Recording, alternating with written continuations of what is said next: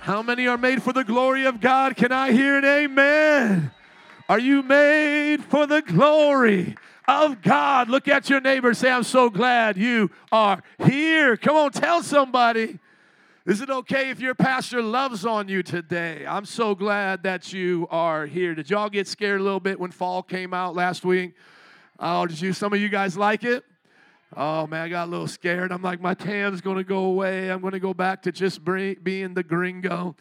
But I want to tell you this I barely ever back up my wife on offering. She does such an amazing job. Can we just get up for my wife? She's an amazing woman of God. I'm so honored to have her in my life. Let me just say this as the brother puts back up that slide. This ministry truck is going to dramatically change the way we do missions in this church and it is going to change lives. And those of you who think you can't preach on this, we're going to send you out and hand you the mic, and you're going to preach on this. And before we can go to 50 churches around the city, let's go to 50 blocks and blow this up. But let me just tell you what the Bible says. The Bible says that when you give, it's given back to you, pressed down, shaken together, running over. And oftentimes, as a young church like this, we get the mindset that, you know what, we don't have a lot. We don't have a lot. Even sometimes people get surprised guys like, oh, y'all look pretty nice up in this storefront. Oh, you guys got some nice stuff. Well, you know the reason is is because a lot of our people give sacrificially. And so I want to ask one of our sacrificial givers to come, Ricardo Rivera from the back. Would you give it up as he comes, Ricardo Rivera? We've had to do so much more with less. I'm talking just two rows here was the size of the church when he came, and we had to buy the chairs. We had to put our faith out there to take over this entire store uh, storefront because the other church was leaving that we were sharing it with. And you want to talk about roles reverse? We shared it with the Latino church, and they gave us the extra. They said, "Oh, you can have five, you can have six. We gonna have church for six hours from nine to four or something, you know." And so normally it's the Latinos going can we please have this service here? Can we have a service? How many know what I'm talking about? Y'all look at me crazy. Come on, Latinos. Y'all don't know how Latino churches start. Then they predominantly in this city, before they got large and in charge like Choco and New Life and all this, they would have to come to the Gringo church and ask for, you know, a little bit of help. And then you know what? That's how their churches go. But I didn't have no shame in my game. I came to the Latino and I was like, can you break me off a little bit of service up in this place? And long story short, we outgrew them, and that's a story for them. But we had to replace the chairs that they had. We had the sound system, they had the chairs. Each one of these chairs cost $44. And this brother back then, he has always been an awesome, responsible young man, but he always wasn't so healthy and plump. He was a lot skinnier back then. He wasn't even married back then. He didn't have any kids, and he was a young man. But you know what? He gave, and he gave sacrificially. And now he has houses or a home and owns a, his own house and has land and cars cars, and all these things that a lot of you guys say as young people, we want, we want. But you got to learn how to give to receive. You got to go with God into the kingdom economy. Amen. And the Bible says that when we look at opportunities like this, you can't find a better place to sow seed into the lost. This ain't for Joe to get a new BMW. Are you listening to me? This ain't for me to get a new new car. This is for us to raise up preachers to reach the community, just like where we were at. We had over 40 people at Ohio Park yesterday. West Side, come on. We were there representing Jesus, and there's a lot just waiting for us to pull that bad boy in. Ricky, would you tell us why you've been a giver over the years and what God did in your life? And don't be so shy. Come into spotlight. All right, just trying to let you. Um, Um, amen. Uh, ever since I was a little kid, I was just taught by my mom to be a giver. Uh, and uh, one thing I learned throughout the years up till now is that you can never outgive God. Um, you know, God will bless you. You know, it's not just bless you financially, but He's going to bless you with all kinds of stuff. I'm happily married with peace of mind, with joy. Those are, those are blessings that you cannot buy. And so uh, God will, uh, He will be true to His uh, promises, right? He said, if you give, you know, you shall receive, and uh, He's going to cover you. He's going to pour out blessings upon your life, right? And so we don't do it just for that. We do it to be faithful, to be obedient, but that's the benefit of it. And so as I've always uh, given, and uh, God willing, teach my children, me and my wife, we give, we've seen the blessings come our way. And so when I see this, this is the church's vision, right? But more than that, this is the Great Commission. This is what Jesus told us to do. Uh, this is uh, uh, mission work, right? He said, go into all the world, right? And so this is part, Chicago's part of the world, right? And so this is doing mission work in our own backyard. So what better uh, to, uh, to sow into than something like this where we can go into our neighborhoods and you guys know that our neighborhoods need this we need this. We need uh, preachers to go into these uh, different neighborhoods and, and, and preach the gospel share the love of jesus right? And so uh, this is a good thing. This is a great idea. And so, uh, as you pray and seek the Lord, obviously this is between you and the Lord, but whatever God has put in your heart, be, be faithful to it because He will be faithful to you, right? Be obedient to it because when you do, you're, uh, you know, God's going to bless you. But man, we're, we're reaching souls, we're planting seeds, right? We're sowing seeds, and so uh, we want to see the city saved, right? It's one thing just praying about it, it's another thing doing something about it, right? So we just don't want to talk about it. We just don't want to say, oh, we pray for the city. We want people to change. We want neighborhoods to change we have to take action, right? Talk is cheap, and so we want to do our part and uh and uh you know give God glory and save souls, amen. So, amen. Amen. Look at your neighbor and say, "Let's do it." Amen. You can probably count on one hand the amount of times that I've ever had to do that. And I just I just did it because man, God has told us this is what's in season for us. And this is how I learned to preach. And SUM has 18 students this year, our Bible college. We have 10 street ministries going out a week. This is radically going to change everything we do. And I think it's going to be exciting for some of you. And there's some shy ones of you here, and I got my finger on you. I'm going to bring you out with us and throw you right up there. And you're like, no, you're not, Pastor. I'm like, yes, I am. I am. I'm going to do my best to do it. And you're going to come up and be like, hi, everybody. And then the Holy Ghost is going to come on you, fuego. And you're going to be like, I came out here to tell you about Jesus. Amen. Open up your Bibles with me to Ephesians chapter 1, verse 15. Thank you, Ricky, for always serving back there as well. The book of Ephesians has been our, um, our sermon series. We have been for a while in verses 3 and onward 16 weeks and now we are starting ourselves a new portion. We are starting the passage of 15 and onward known as paul's prayer. Everybody say paul's prayer. Thank you. Somebody say faith and love so if you are new with us in this season, we do know other passages of the Bible other than just chapter 1, verse 3 of Ephesians. And I'm so excited to read this with you. So we'll be learning about faith and love today, but let us crack open this new passage that we have.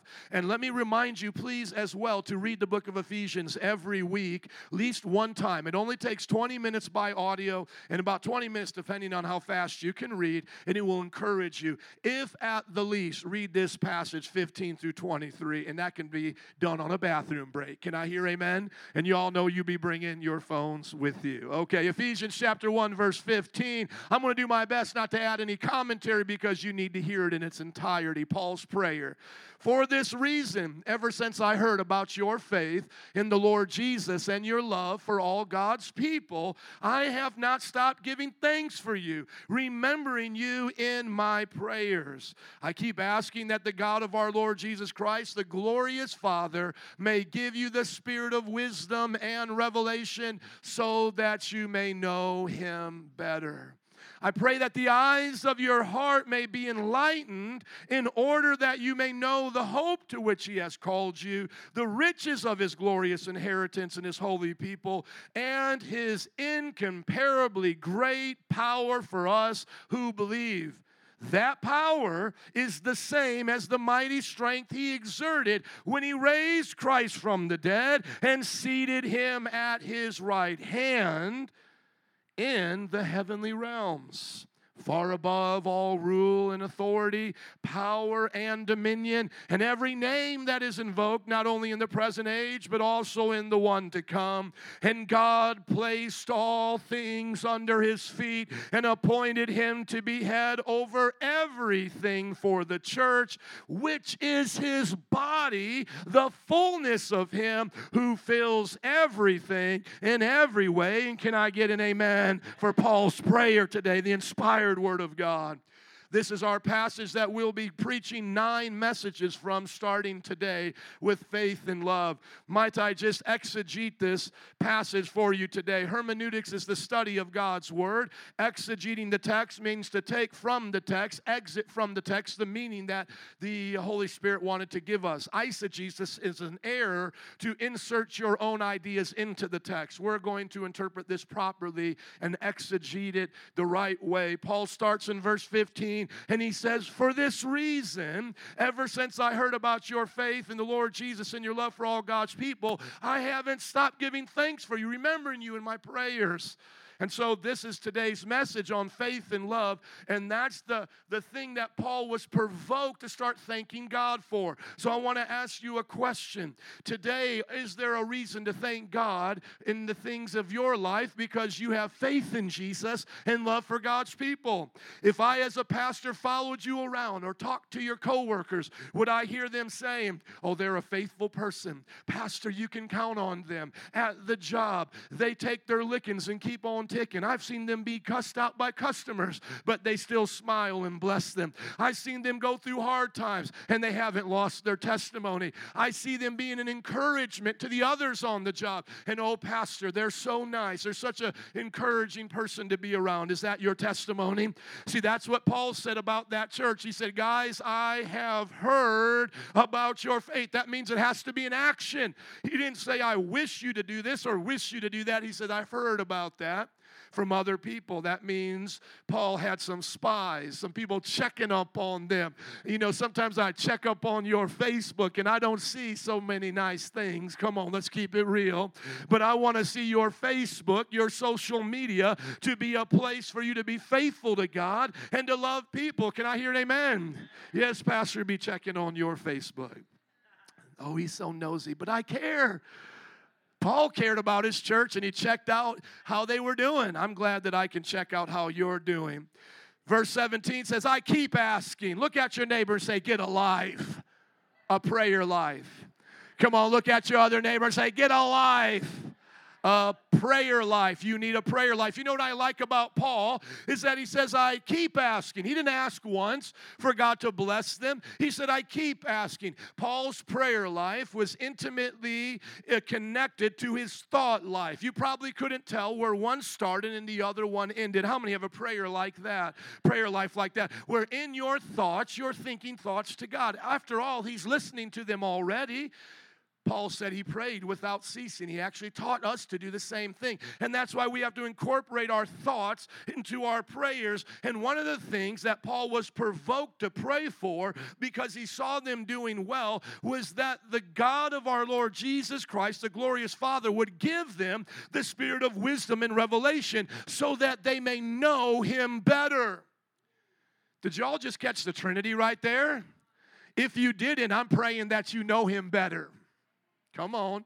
Some of you just get to the point where you think you understand the Bible. You flip through it so fast, you didn't even understand the verse. The verse is a prayer for you to know Him better, but you didn't even see the Trinity, which is who He is there.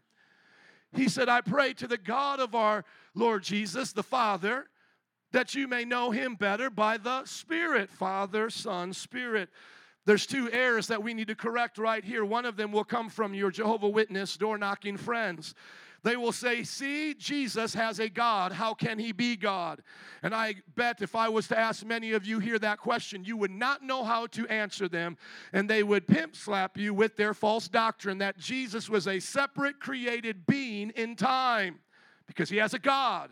Can God have a God? No, God cannot have a God but you don't understand what's happening in the context. You'd have to go back to understand Paul's re- recollection of the Old Testament into the New Testament concept of who the Father is. The Old Testament Jews always referred to the Father as God, the Father God. That's how they communicated. And so when Paul refers to God, it's always referring to the Father. How do I know that? Because in the next verse or in the next portion, it says, the glorious Father. So now we know he's differentiating But hold on, if Jesus has a God and a Father, that still would make him less than. Well, now you have to understand the second thing here, and that is just because I have a Father and I am a Father, that doesn't mean I'm less in nature than my Father. My Father is of human nature, and I am of human nature. Do you get that? Just because now Lucas is my son doesn't mean I'm greater in nature than my son. He is also of human nature, and I am of human nature. In the Godhead, the example doesn't work in this sense. See, my Father existed before I did. The Father did not exist before the Son. The Father, Son, Holy Spirit have always existed together, but the Father has always had authority over the Son. The Son has always had a Father, but they have existed equally as God. That is the Trinity. Do you understand? Just because I have a father doesn't mean him and I are of different substance. We're both humans. And just because Jesus has a father does not make him less than the father in divinity. Shake your head and say amen. If not, I'm going to be here for a long time today. We've talked about this. And so when Paul says Jesus has a God, that's wonderful because Jesus has an authority. Jesus came as a man and wasn't an atheist. So Jesus, as the God man, set the example for humanity. And Jesus has always had a father. Now, this is the same situation you now have to work out with the Spirit. The Father and the Son send the Spirit. And now someone would say, well, the Spirit is less than the Father and the Son that somehow the Spirit is now just a force, electricity, not a person. But that is not true. My friends, he echoes the words of the Son. The Bible says he won't speak of his own self, but he'll only speak what Jesus says. And you may say, well, that must mean he's less than God. But then you forgot the lesson about having a father makes you less than the father. That's not true. Just because the Holy Spirit echoes what Jesus says, he is not less than Jesus. He is just in the subservient role to Jesus as Jesus is in the subservient role to the Father, but yet they're all equal in nature. There's not lesser gods, there's not lesser quality of God within the Godhead. The triune is one God and equal three persons sharing 100% divinity. They're not three parts of a pie, one third God, one third God, one third God. They're 100% equally God sharing the same substance. How does that make sense? Well, let me help you. When the Holy Spirit speaks what he says, you then speak exactly what he says now, as Paul did. And so when Paul wrote what the Holy Spirit said in Scripture, and now you say what Paul said coming from the Holy Spirit, does that make you less than Paul? Who got the revelation first from the Holy Spirit according to this passage, like here, Ephesians? Paul. And now you're saying it, you're parroting it. Does that make you less than Paul? So, why would the Holy Spirit be less than Jesus if he's parroting what Jesus says? It doesn't change nature. And as the book of Ephesians takes time, as we have learned already in the previous passages, to explain the revelation of being in Christ. The book of Colossians, the sister city to Ephesus, and the sister epistle to the book of Ephesians takes extravagant amount of time to teach us who Jesus is. Paul, there in that letter, emphasizes the nature of Christ because he's dealing with people who think that Jesus is less than God. And in Ephesus, he has to remind them they're in Christ. In Colossians, he has to remind remind them who Christ is. And in Colossians, I would recommend you reading Colossians 1, 2, and 3 and learning that the fullness of God is in Jesus Christ, that Jesus Christ is the exact representation of God, and that there's nothing lacking in Him, then that is what is in God. Can I hear an amen? And one more time, because I'm Polish and I like to say things a bunch of times, I want you to look to John 1 1. In the beginning was the Word, the Word was with God, and the Word was God. The Word was what? God. But is he the God that he's facing in the previous part? And the word was with God? No, he's not facing himself. Who is he facing? God the Father. Verse 2 He was with God in the beginning. Who is He with? God the Father. Through Him all things were made. Without Him nothing was made that has been made. Draw a line in the sand, draw a line on your paper. Put on one side of the line things that are made, on the other side of the line things that are not made. Which side does Jesus go under? Not made. What is the only being that is conceivable to go under being not made? Uncreated, the first cause of all cause, God. So Jesus is God. He is unmade. He did not have a beginning.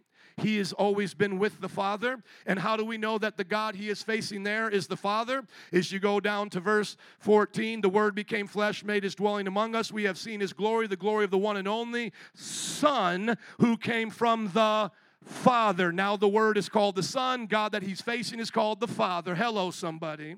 Did you get something today? Do you want to go back to Sunday school and me do this for the next hour? I hope that you got it because that's important to understand God. Now go back to this. It's my prayer that you know Him. Woo, snap. I keep asking. Yes, I do. I keep asking that Metro Praise will understand who God the Father is through Jesus Christ by the Holy Spirit through wisdom and revelation. Pastor, aren't you praying first for me to get rich and have a lot of you know good things in my life? No, no. The first thing I'm praying for you is that you would understand the Trinity. Because if you understand that God in which you worship, all these things will be added unto you. If you seek first his kingdom and understand who he is, you will understand who you are and what your purpose is here. You were made in the image of God. You were made to reflect him. You were made to reflect him in your family, upon your job, and all that you do. So I'm like Paul today. I got a life, a prayer life, and I keep asking that all of us would know him better. Isn't that amazing? You go on down to verse 18. I pray that the eyes of your heart may be enlightened in order that you may know the hope. You see, Paul now says, I want you to know him, but then I want you to be enlightened to these three things about him the hope, the power, and the inheritance. And these are going to be powerful messages. But notice where he's praying, you will know these things.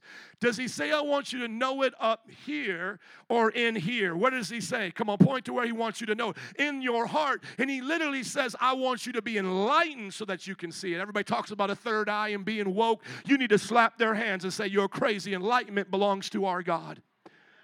Oh, silly Buddha, give me back that enlightenment idea. Oh, Brad Pitt, you and your Hindu prayer beads looking so cool being a vegetarian. Give me back the enlightenment. We've let the world take enlightenment and make it something new age and pagan. Enlightenment of your soul and heart belongs to God. He wants you to see things here that you don't see out there. And it doesn't come from wearing yoga pants and doing the crooked chicken, it comes from knowing God. I want to encourage you, as Paul did, to understand who He is in your heart. Even the blind, physically disabled, can see God in their heart. I sense you, God, in my life today. Your peace, your love. I can see you moving around me and through me. I hear your voice. So, oftentimes, why we don't hear him or see him because we've put idols before us and we've flooded our ears with those iPods and those things of the world that we haven't heard the still small voice of God. And what Paul is praying here, because he's thankful for the faith and the love of these people, he's praying that they'll know God, but when they know God, there'll be real transformation, they'll have hope. They'll have hope beyond the scope of their human limitations. You won't walk just by sight, you'll walk by faith. You won't let this world intimidate you and push you in a corner, and doctors tell you the things that may be true physically. You won't let that change the promise that God gave you spiritually. What happens in the church when we start to believe what God said over what man said? When we say, Yes, this is what the scan says, the doctor says, but I am healed by Jesus. You might say, Well, Pastor, what if it doesn't work? Well, I can guarantee you all the prayers you don't pray will never get answered. But what if it does?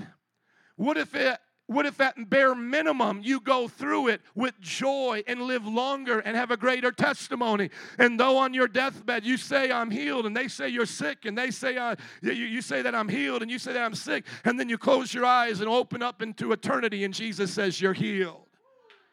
Would it be worth it to go out like that in faith? To believe God for your marriage, for your children, not to get backed down by the world? He says, I want you to know the riches of his glorious inheritance in the holy people. Somebody say, We're a holy people.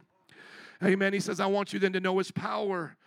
I want you to know the power for us who believe. That's the power that raised Jesus Christ from the dead. And this is what Paul wants you to know is that it's in you.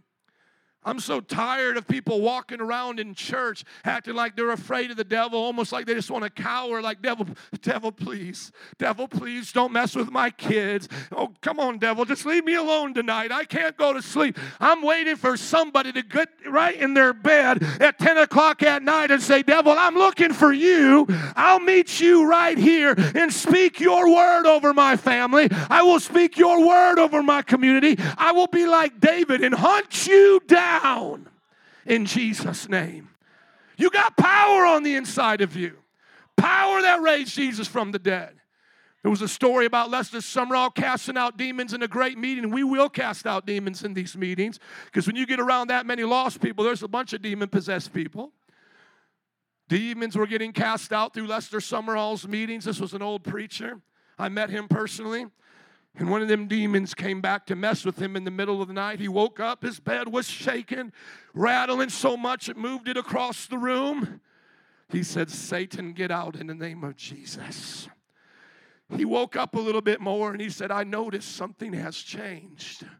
My bed was right over here and it moved here. He said, Satan, in the name of Jesus, you move my bed back rattled right back into place. You have a choice if you believe that or not, but I believe that.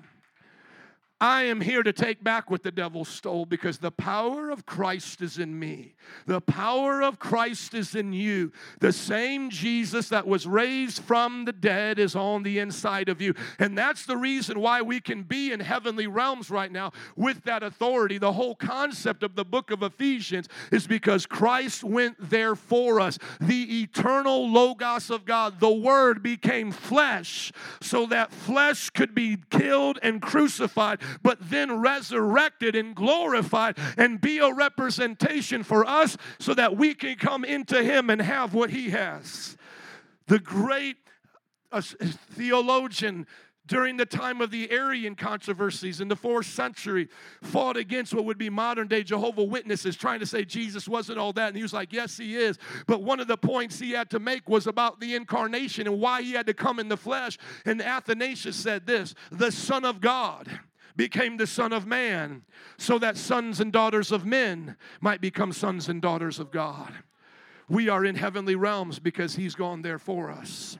Far above all rule, authority, power, dominion, and every name that is invoked, not only in this present age, but in the age to come. One of the other things I want to address in this passage is not only do we get attacked by cults in places like this passage because they don't know no better, but we get attacked by modern scholarship and atheists who say Paul was a false apostle. And one of the evidence that they'll say against our Paul is they'll say Paul doesn't talk anything about the historical Jesus. Paul, if you notice, never mentions the parables of Jesus. He doesn't talk about the sower to go sow seed. Paul doesn't mention any of the, the lessons that Jesus gives. He doesn't talk about the Beatitudes. He doesn't mention the end times prophecies. It just seems like Paul is almost oblivious, starting his own religion, as it were. That's what they accuse him of. Well, a few things that they don't know is that number one, Paul is writing before the Gospels. Paul wasn't one of the original 12. If you remember the testimony, he's converted from Judaism into Christianity as he's going to kill Christians. At the time of his conversion, the Gospels are only oral tradition. As a matter of fact, his assistant Luke is the one he assigns to write a gospel so that he can hand it out to his churches because he wants them to have a gospel. And then Luke also then writes the history of the church called the book of Acts. Are you listening? This was before Mark's gospel, which was the first one. Mark was the assistant to Peter. Peter hadn't wrote yet a gospel. And as a matter of fact, in Paul's journeys with Mark, he had to kick him off the missionary journey because Mark was a coward and got afraid when they started dying. And then God replaced him with Timothy. Look at your neighbor and say, You can be replaced. But thankfully, God had a plan for Peter and Mark to get back together, and God used Mark. It's a sign of redemption. Look at your neighbor and say, But we want you here. Amen. That's the first thing they don't understand. The second thing is, I wonder if in those three years Paul had Holy Ghost school in Damascus, as he says he was in the desert being taught by the, the Lord personally, I wonder if this scripture, Revi, he got right here can be found somewhere else in a gospel that was originally written, say, by Matthew. Anything you see similar here to a gospel? Some maybe might have been in the first. Don't give it away. Shout it out, though. If you weren't here in the first, and that seems similar to something in Matthew. Welcome to Bible class. Hmm. Far above all rule, authority, power, and dominion. Every name that is invoked, not only in the present age, but also in one to come. They got it in the first service a whole lot quicker, not, let, not as awkward.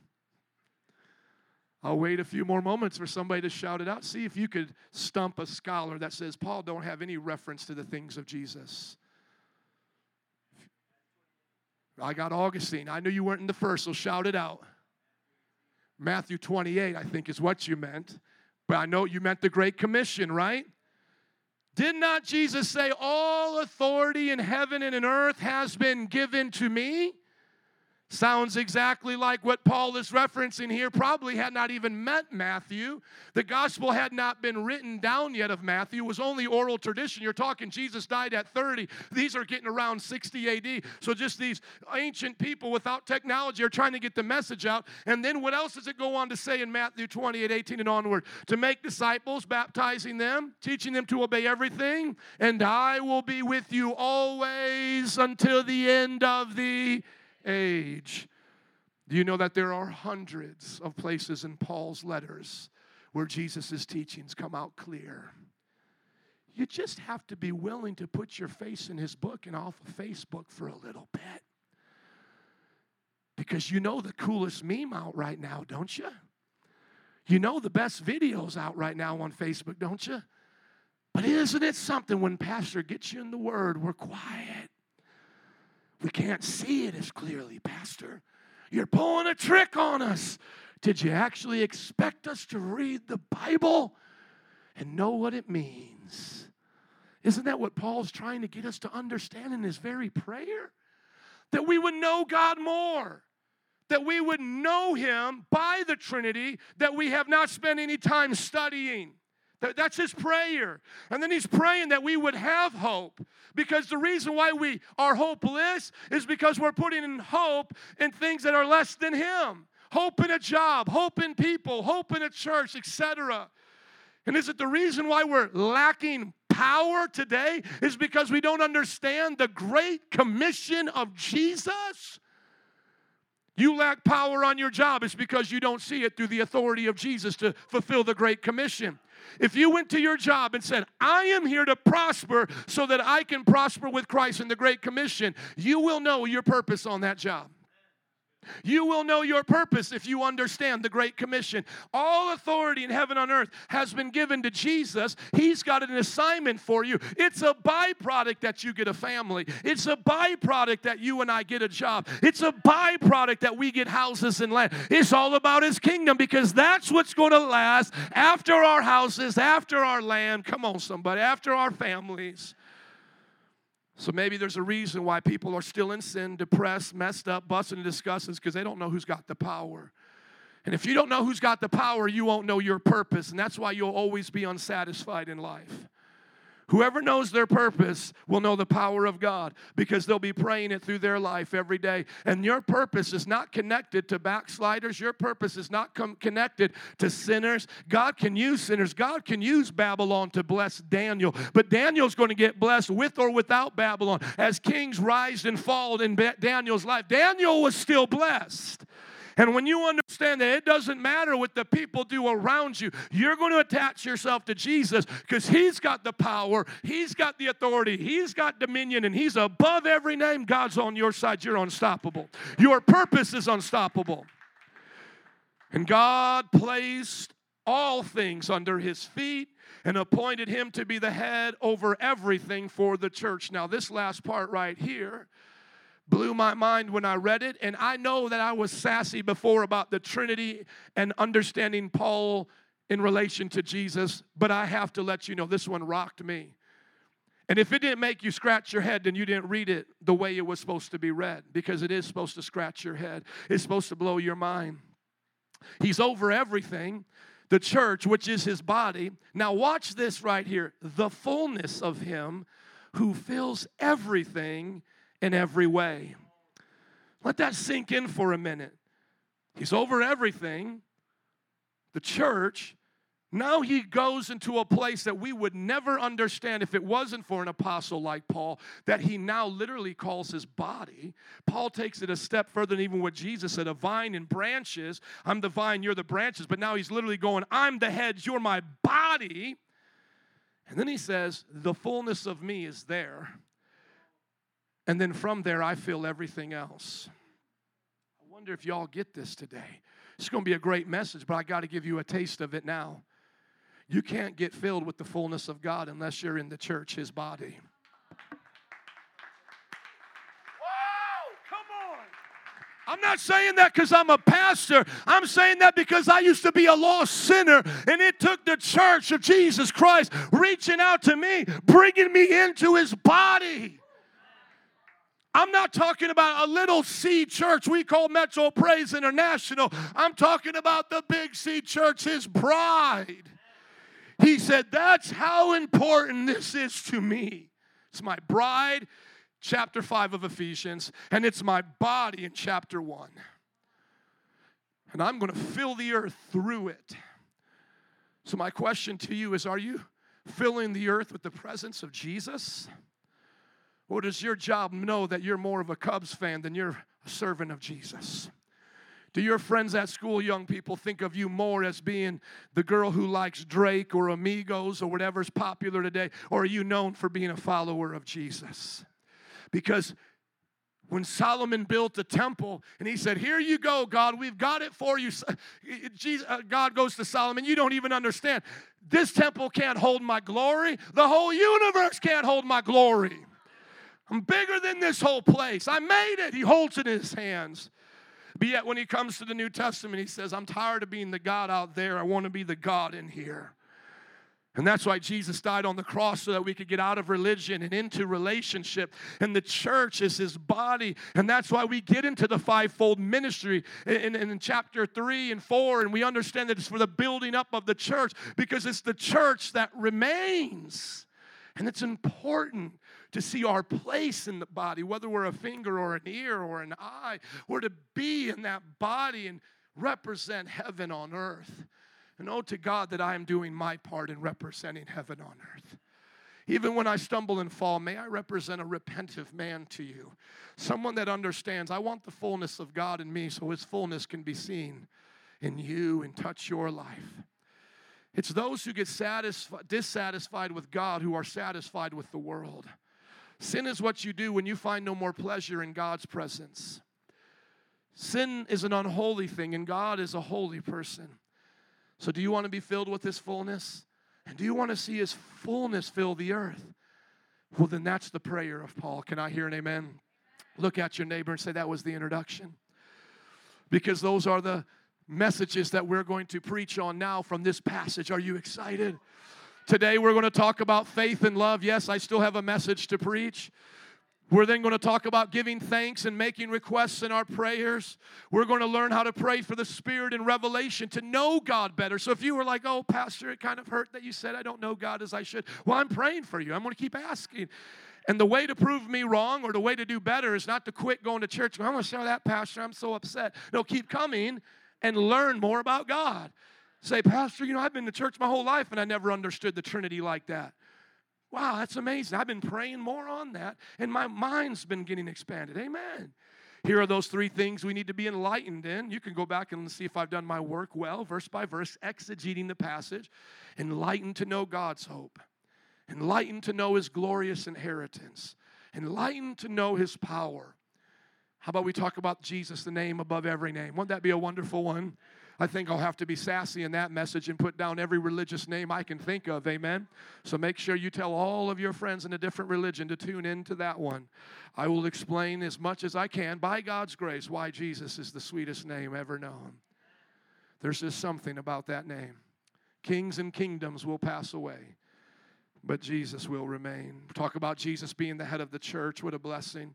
And then Jesus, the one who fills everything in every way. I think that will really be a crescendo to Paul's prayer because then we'll understand the big picture here. You know, why we why we were created in the garden in his image. And why when the Bible talks about marriage in Ephesians 5 and says, here's a mystery, the two become one. And he goes, no, not just what they do in bed, but Christ and his church that He always wanted to fill us. He always wanted to be your everything.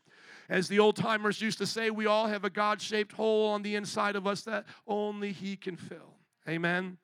Let's look to faith and love today. Faith is that Greek word pistis, and it means to trust God's character and promises. You have to come to a point in your walk with God that you will trust Him even though you don't see Him, or even if He slay you or slay those around you. You have to trust Him that though life and death are in His hands, and we don't understand why some live and some die, why some promises come to pass quickly and others don't, but we will trust in His character and trust in His word. And as I always say, God can't fail because He doesn't know how. God will never let you down. And whatever promise you and I see in this world or have in this world that we don't see, we'll see in the world to come. As I've said before, many of you have had imaginations. Well, if I was to inherit $100 million or win the lottery. This is what I would do. And I've even seen great pastors talk like that. Well, if I had more, I would do more. And they've passed away. One of my favorite pastors from the South Side, Pastor Wade Sutherland, passed away a few years ago. We went to his funeral. And I know there were so many promises in his life he didn't see. But in the world to come, the church who will be filled with Christ in every way to reveal him to every person he'll have those promises come to pass to rule and reign with Christ. Every neighborhood that he wanted to see saved, that he didn't see saved, will be saved in the world to come. He'll be put over those neighborhoods as a king, as a priest. Amen. Come on, can I hear an amen? How many believe in the kingdom reign? The disciples sure did. That's all they kept asking him about, didn't they? He, they kept saying, When are we going to do this with you? When are we going to rule and reign? He said, Hey guys, the times and the dates, those aren't important, but you wait until the Holy Ghost gets on you and then be my witnesses. So now until then, we're just preparing the people for the kingdom to come. We're his ambassadors. We're his ambassadors. Amen. Love. The Bible talks about love in many different ways. Here's a great way to look at it it's the Greek word agape. Don't want to spoil anybody's good time, but there is nothing superstitious about the word agape. Agape is used in their secular world just like our word love is. I know many of you have gotten tattoos and really love that word, and it's cool to love love, but some of you think like agape is like a real spiritual word, like agape. No, it's just a common word, but what makes it uncommon in the Bible, or what we could say the God kind kind of love is how he defines it and how he uses it. And of course, there's other words for love in the Greek language eros, erotic love, phileo, brotherly love. Agape love is strong affection that results in proximity. What you love, you will want to be around. Can I hear an amen? Come on, husbands and wives, nudge each other, parents with their children. What you love, you will be around. It's selflessness. Selflessness is a great way to define love, isn't it? If somebody says they love you, but they don't want to lay down their life for you, it's not true love. It's just infatuation. It's just lust. Come on, can I get an amen from somebody here? Ladies, if you fall in love and this man says he loves you, and then he says, I love you so much, I want to make love to you. Tell him to close his eyes because you got a great big surprise for him. As he closes his eyes, take off your shoe and whack him as hard as you can in the face. And then say, I did this because I love you and I don't want you to go to hell. And then tell them, if you love me, you will wait for me and you will do this right. How long does it take? Well, it takes until God changes their heart. And if they don't want to have their hearts changed, then you leave them. Even Christians you'll have to walk away from. Can I hear an amen? Because all Christian love ain't God's love. Well, supposed Christian love, you know what I mean. And then sacrifice. Paul said, I'm so thankful because I've heard about those things. So obviously it was in their life. Today's message won't take that long, but all I had to do to find out what he heard was go to the book of Acts and to Timothy. The book of Acts is obvious on why I would go there because the book of Acts is the historical record of his travels, and it talks about him spending three years in that place, and this was one of the longest places he was at. But I went to First Timothy because Timothy was the spiritual son that he left in the city of Ephesus. So when you hear Paul writing to Timothy in the Bible, he says, I'm writing to you there in Ephesus because I left you there to pastor those wonderful people. So that's where we can understand what he must have heard. Well, the first thing that we know that he heard was the very thing that he saw with his own eyes. That was that they had faith in Jesus despite money and culture. When those people got saved in Ephesus, they were willing to burn their idols, their witchcraft. Together, it was accumulative to over $6 million worth of idolatry. They literally lived in the Disney world of idolatry. That's all that was around them in that city was this temple to Diana, and everybody worked there, went there, sold the trinkets, and made a living. And they went into the town square and burned it all. Would you be willing to give it all up for Jesus? Would you be willing to give up your culture for Jesus? What if Abuela calls you up and says, We're going to carry Mary down the street today? How many know Catholics do this? Come on. And we want you this year to carry Mary down the street. What would you say? Abuela, I love you, but I can't do that. God didn't tell me to do that. I'm sorry. What if you're at the barbecue? Oh, I got quiet when I preach like that. It's okay. I'll keep preaching. I know I must be doing good. What happens when you're at the barbecue and they just say, just stop talking about Jesus all the time?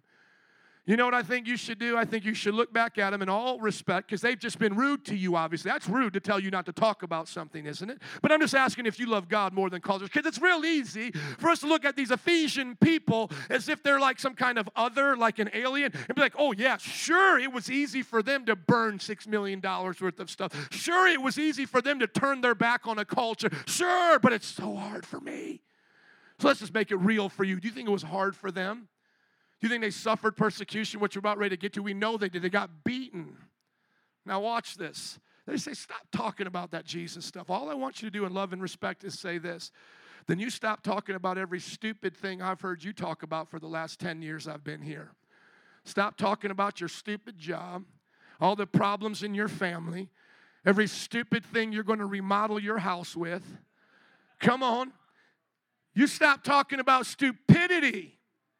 And we'll play the silence game then. I had to dismiss myself from a family barbecue. Haven't gone back in a long time. Jesus said, My brother, father, sister, all this are those who do the will of God. You're my brothers and sisters. Some of you got to get some tenacious faith inside of you. I'm not talking about being rude, but someone's being rude to you. You don't return back in rudeness, but you return in boldness. What is this? You don't want me talking about Jesus? Then you must not respect me then. I understand we don't have to argue. We don't have to do X, Y, and Z. I get that. But I can't tell you what God has done in my life. I would rather go find three friends from the church and have a barbecue and call this a reunion and start a new family. I just wonder if anybody can relate to Muslims being disowned and kicked out their family. I wonder if anybody can relate to a Muslim girl that was locked in a closet, beat by her brothers because she confessed Christ but ran away to the missionary who won her to the Lord.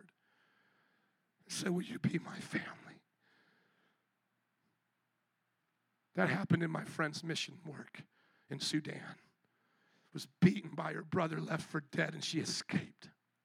Is there anybody that will give up money and culture for Jesus? That's what it takes. Paul heard that about them and said, Man, you got me praying right now. You got me thanking God right now. I got to stop this letter and start telling you I am praying for you guys there. I am thankful to God for you guys there. Persecution do you know where Timothy died? That wonderful young man of the faith. He died in Ephesus as an old man being faithful to his post. As he was preaching, as we're willing to do with that truck, they, he was preaching at a festival. They told him to shut up, old man, and he did it. They beat him and stoned him and publicly killed him. That's how Timothy died. Paul was beheaded. But until that point, they were faithful. Come on, somebody say, if I'm faithful, God will make me fruitful.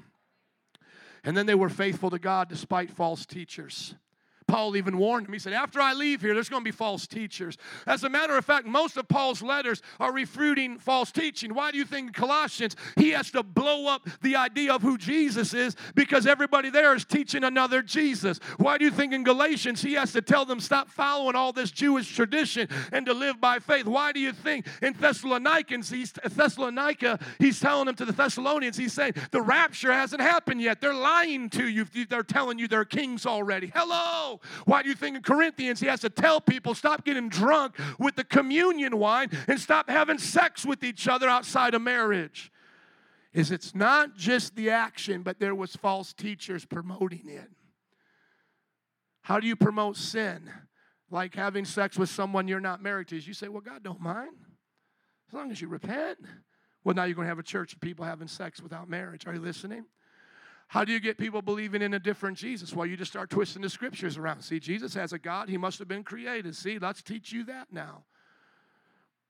Oh, what about this? What about that? What about horoscopes? What about what about superstition? And all of a sudden you're walking away from God. This is around 60 AD. Jesus leaves 30 AD, 60 AD Paul is writing, gospels are coming out. By 90 AD the New Testament is done, last book of the Bible is written, book of Revelation. Jesus is now examining his church in chapters 2 and 3 to 7 of them. Only one gets a passing grade, 6 fail even this precious church is rebuked because they lost their first love. Laodicea, the sister church to this, there was like three of them Colossia, Colossia uh, Ephesus, and Laodicea. They were all by each other. Laodicea said, You make me puke. I'm about ready to spit you out of my mouth. Another one, he says, I'm about ready to take the candlestick away from you because they were listening to things that were false. They were giving into these things. Somebody say, faithful. Don't get mad at me, get glad. Amen. Serve Jesus, be faithful. They loved God's people. Look at this, they loved their leaders. Amen. How do I know they loved their leaders? Is because when Paul left, they wept and wanted him to stay. I wonder if you guys would do that if I just left, or you'd be like, Yes, he is finally gone. Adam, it is your turn now. You know, they loved their leaders because they knew their leaders watched over them. They loved the people like Goveas and those who sacrificed. Most of them didn't get paid. They were people holding down jobs and they loved them. They loved encouragement. How many love encouragement? How many love to give encouragement? You know, one of the best ways to, get, to be an encouraging person is to start it off. You know, so often I, I lived by what other people would do in the church and how they would act. I said, oh my gosh, I can't tie my emotions to them. Most of these people aren't happy. I said, I'm just going to come happy. I'm going to come with a smile on my face. And I'm going to encourage them. Amen. And I'm going to put courage in their heart. Don't attach that to anybody else but to God. And God will always give you courage. Amen. And spread it around. They love their families. How many love their families here? Aren't you happy that we get to have families in the kingdom of God? We all don't have to be monks on the Himalayan mountain somewhere with funny haircuts like friars wearing potato sack bags. Come on. We get to have families. All of that comes from what he was thankful for. He was thankful that husbands and wives were doing these things. That's why he reminds it to him. He was thankful for equality. Everybody go, ooh. Don't let anybody tell you in the social justice movement that the Bible promoted slavery. It did just the opposite. There's an entire book called Philemon that set a slave free.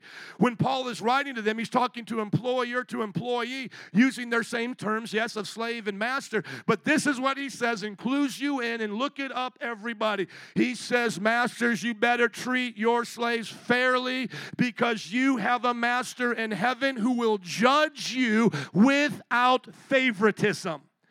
Now, do you think a cult could start called the KKK in the South keeping that command?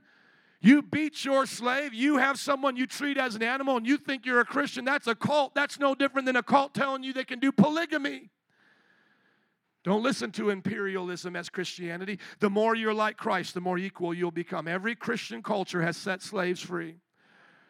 Islam today still has slaves. The Buddhists today still have slaves. India still has slaves. Socialism still has slaves. Let's just put it like this every other culture that has not been influenced by Christianity has slavery today, right now, now in Africa. And I'm not just talking about Muslim black on black, I'm talking political black on black. Ever heard of Hotel Rwanda? Had nothing to do with Islam, genocide of their own people happening today in Latin America. You ever heard of the, uh, the drug cartel? Have you ever watched a video of the drug cartel? I can't even look at it, that M18, whatever they call them. I watched them butcher women on one of those videos. I said, I'm done with this. They enslave entire villages. Are you not listening to me? Red and yellow, black and white are all precious in his sight. Every Christian culture eliminates slavery. Put Christianity in the black culture, eliminate slavery. Put it in the white culture, eliminate slavery. Rome wasn't my friend either. If I would have been in, if I would have been in Rome at this time as an Italian, I was now able to have my property stolen from me, beaten, my wife raped as a Christian. They threw us into lions' dens. Are you listening? Uh, before the, the arenas. So, yes, slavery's been a problem of all people. The Bible gives the answer. We are now bound servants to Christ. We look to that as our answer, and Ephesians teaches us to do it with equality. Can I hear an amen? A lot of amens today. serve one another like Jesus did, and be charitable. They were kind. Why do we know this? Because by the time Paul is writing to Timothy, he's not saying start helping the widows, he's telling them how to help the widows and the orphans because they were already doing that. Are you happy for that today? And then being generous. Put it all together. They were faithful because they did not let the culture and money dictate their life. They were faithful despite persecution. They were faithful despite false teachers. How did they show their love for each other? They loved the church and the leaders in the church. They encouraged one another. They put their families in order and loved their children and taught them the way of God. They were equal with each other, not showing favoritism based on money or culture. They served each other as Jesus did. They humbled themselves. They were charitable to the poor and the hurting around them, and they were generous and gave so that the work could go forth. If that's the kind of church you want and that's what you want to do, would you stand to your feet with me? Come on, and let's give God a great big hand clap of praise and say, Yes, Lord. Yes, Lord. Band and altar workers, would you come, please? Thank you for your patience. I want to leave you with this thought today as we get honest with ourselves. Is this the testimony of your life? Has the world seen your faithfulness and love and said, I can tell these are Christians? Because that's what I want in my life. I want to be like this in my life. The church is the number one place that you will have the opportunity to do this, and from this place, you should show it to others. If I don't see it here, is what I'm saying, how are you going to show it out there? And sometimes people say, Well, Pastor, this person in church offended me and this and that. Can, can you all just do me a favor, real quick? Just look around at all these beautiful people. This is the largest social group you are a part of. This is it. Maybe every now and then you may have a corporate meeting. Some of you are in the corporate world. You may have more than this in a corporate uh, office meeting, uh, you know, a business meeting. But nine times out of ten, every week, this is the most amount of people you will ever be around. So, guess what? These are the most amount of people that give you the opportunity to be offended, to be upset, to not like them. You now have the most amount of reasons you've ever had to not like people and to, and to be offended. Or you have the most amount of opportunities to love and to help and to practice bringing heaven to earth. The first Latino that I was ever best friends with was in Bible college and sharing church together. The first person that I was ever to meet from a homosexual background was in church that was wanting to live for God. You know, I got introduced to so many cultures in the church. Some of you, maybe that's not true. Maybe you know all the cultures that are already here. But this will be a great time to break down any racism, any socialism that you may have, okay, over social statuses. The church was the first place I really got to meet millionaires. We don't just have people coming up off the streets trying to do something for God, you know, go get a job for the first time. That was like me. I had 18 jobs, almost 20 jobs before I got saved. I was totally busted and disgusted. But that's not how all Christianity is. Some people do well in life. And I got to meet those people. You might be sitting next to a millionaire right now because you know if they come to our church, they're cool. Amen? They're not going to be coming in a three piece suit. I am a millionaire. Hello, Metro Praise. Here I am. Now I'm putting my tithe in. If they did that one time, we'd be like, You're not going to do that here. Seriously, are you listening? I mean, because they would just be as cool as us. I mean, look how Mark Zuckerberg dresses. If you didn't know who he was, you would be sitting next to a billionaire right now. You would just, he looks just like you. If you guys want to win sports stars for the Lord, and some of you have jobs where you interact with them, you could bring them in right here. I wouldn't even know who they were. I will shake your friend's hand and be like, hey, man, what's up? Literally, I was talking to my man Emiliano. Emiliano, raise your hands for me, please. If Emiliano, two years ago, before I was watching the World Series, would have told me he was Baez, I would have believed him. He's a fit Puerto Rican dude. I would have been like, okay, you're Baez. Great. I wouldn't even, are you listening I would not even have known. Here's the deal we just got to stop judging each other by external appearances and come here and get over those things and learn to practice love. Don't come to a church like this and say, I'm having a hard time getting along with your folks, but I get along out there. And I'm like, you're a liar. You're lying about something because there's no way you get along out there but can't do it here. So let me investigate a little bit more. Oh, now I get it. Out there, you hang out with a circle of friends who all look like you, talk like you, shop at Rainbow like you, have the same earrings like you. Oh, now I know why you don't get along. You, you get what I'm saying? You just you just around your clique. You see, Drea here has to be cool as an African American with Christina, a Swedish girl. Come on. Latinos here have got to be cool with the gringos here. We've got to get along Republican and Democrat, Asian with African American. We got to cross all those cultural boundaries, male with female, young with old. And then if you ever meet anybody, I want to say this in close, I'm a little long, but please be patient. If you ever meet anybody that walks away from here and they're sassy about this church and they got a lot of hate to spew, just listen, just go, shh, shh, shh, shh. What did you do? Ask them that question. Be like, because I understand people come and go from churches. We got a lot of people here right now came from another church. Trust me. I understand people come and go from church, but for you to be spewing that kind of hatred, let me just tell you as a pastor who's been here from day one, and maybe I'll get a half a nod from Adam if he's got some courage to amen me. If you ever, on my experience, they ever and they got an attitude, they got something to tell you against me and this and that, you just stop me because I can't tell them, I can't tell you their business. So people come to me and be like, oh, I ran into so and so on the streets. You know, they used to go to this church. And, oh, they told me this, go to I wish I could just tell you. Well, they cheated on their wife, and we got up in their business, and they didn't like that. They had a pornography addiction, but wanted to be a youth leader. And we said, no, Jack. Are you listening? Just stop them. Just like, shh. Oh, you used to go to MPI. Oh, okay, then we know the same language, and you'll be ready for this question. What did you do? Well, just tell me right now. And if they say I didn't do nothing, write down their name and come see me. And I'll just look at it and I'll just tell you, liar, liar, pants on fire. I'm just, I'm just being 100, I'm keeping it real with you. Because you'll meet people who used to come to church, but they'll usually say something like, oh, yeah, I used to go there, now I go here, I moved. Okay, cool, man. Peace, we love you. But you all up on you all up on Berto's business. Now it's not so much me anymore because I don't do the counseling. You're up on this person's business. What'd you do, you little silly bear? You playing this like, oh, I know you. And here's the thing: they come to our church saying about their pastor, and I go, oh, what'd you do? And then they got to be real with me and say, oh, well, there's some situations, or they have to clarify because that always don't sound right to me. They're not saying there can't be problems in churches, but if you obsessed with that church, like you have to come and uh, dump it on me. That's not God. What should we be known for? Our faith and our love. That's what we should be known for. Amen. Let's pray. Father, thank you for a church in Ephesus that sets the example for us here 2,000 years later. A church that was willing to forsake everything to follow you encourages us now to do the same. I pray that as we leave out of here, we'll be encouraged by their faith and love to be known for that in our lives and all that we do. In Jesus' name. And everybody said, Amen. Let's give it up for Jesus. Come on. Amen. Would you slap your neighbor high five and thank them for coming? You are dismissed. We'll see you at life groups. If you need prayer for anything, would you come up to these prayer workers?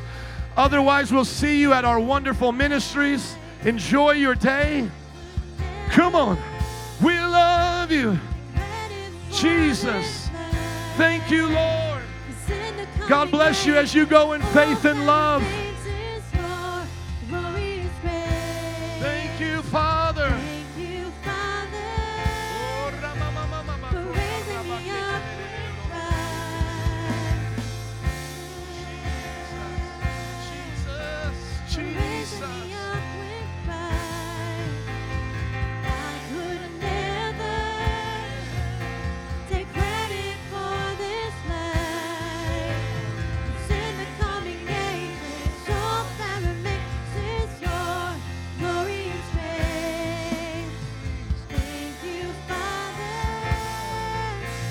All right, come on. Now let's go to the after party. Thank you, Jesus.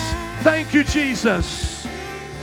Come on, let's sing it out now. You know, you know, let's go there. Jesus. Oh, it's exciting to serve God.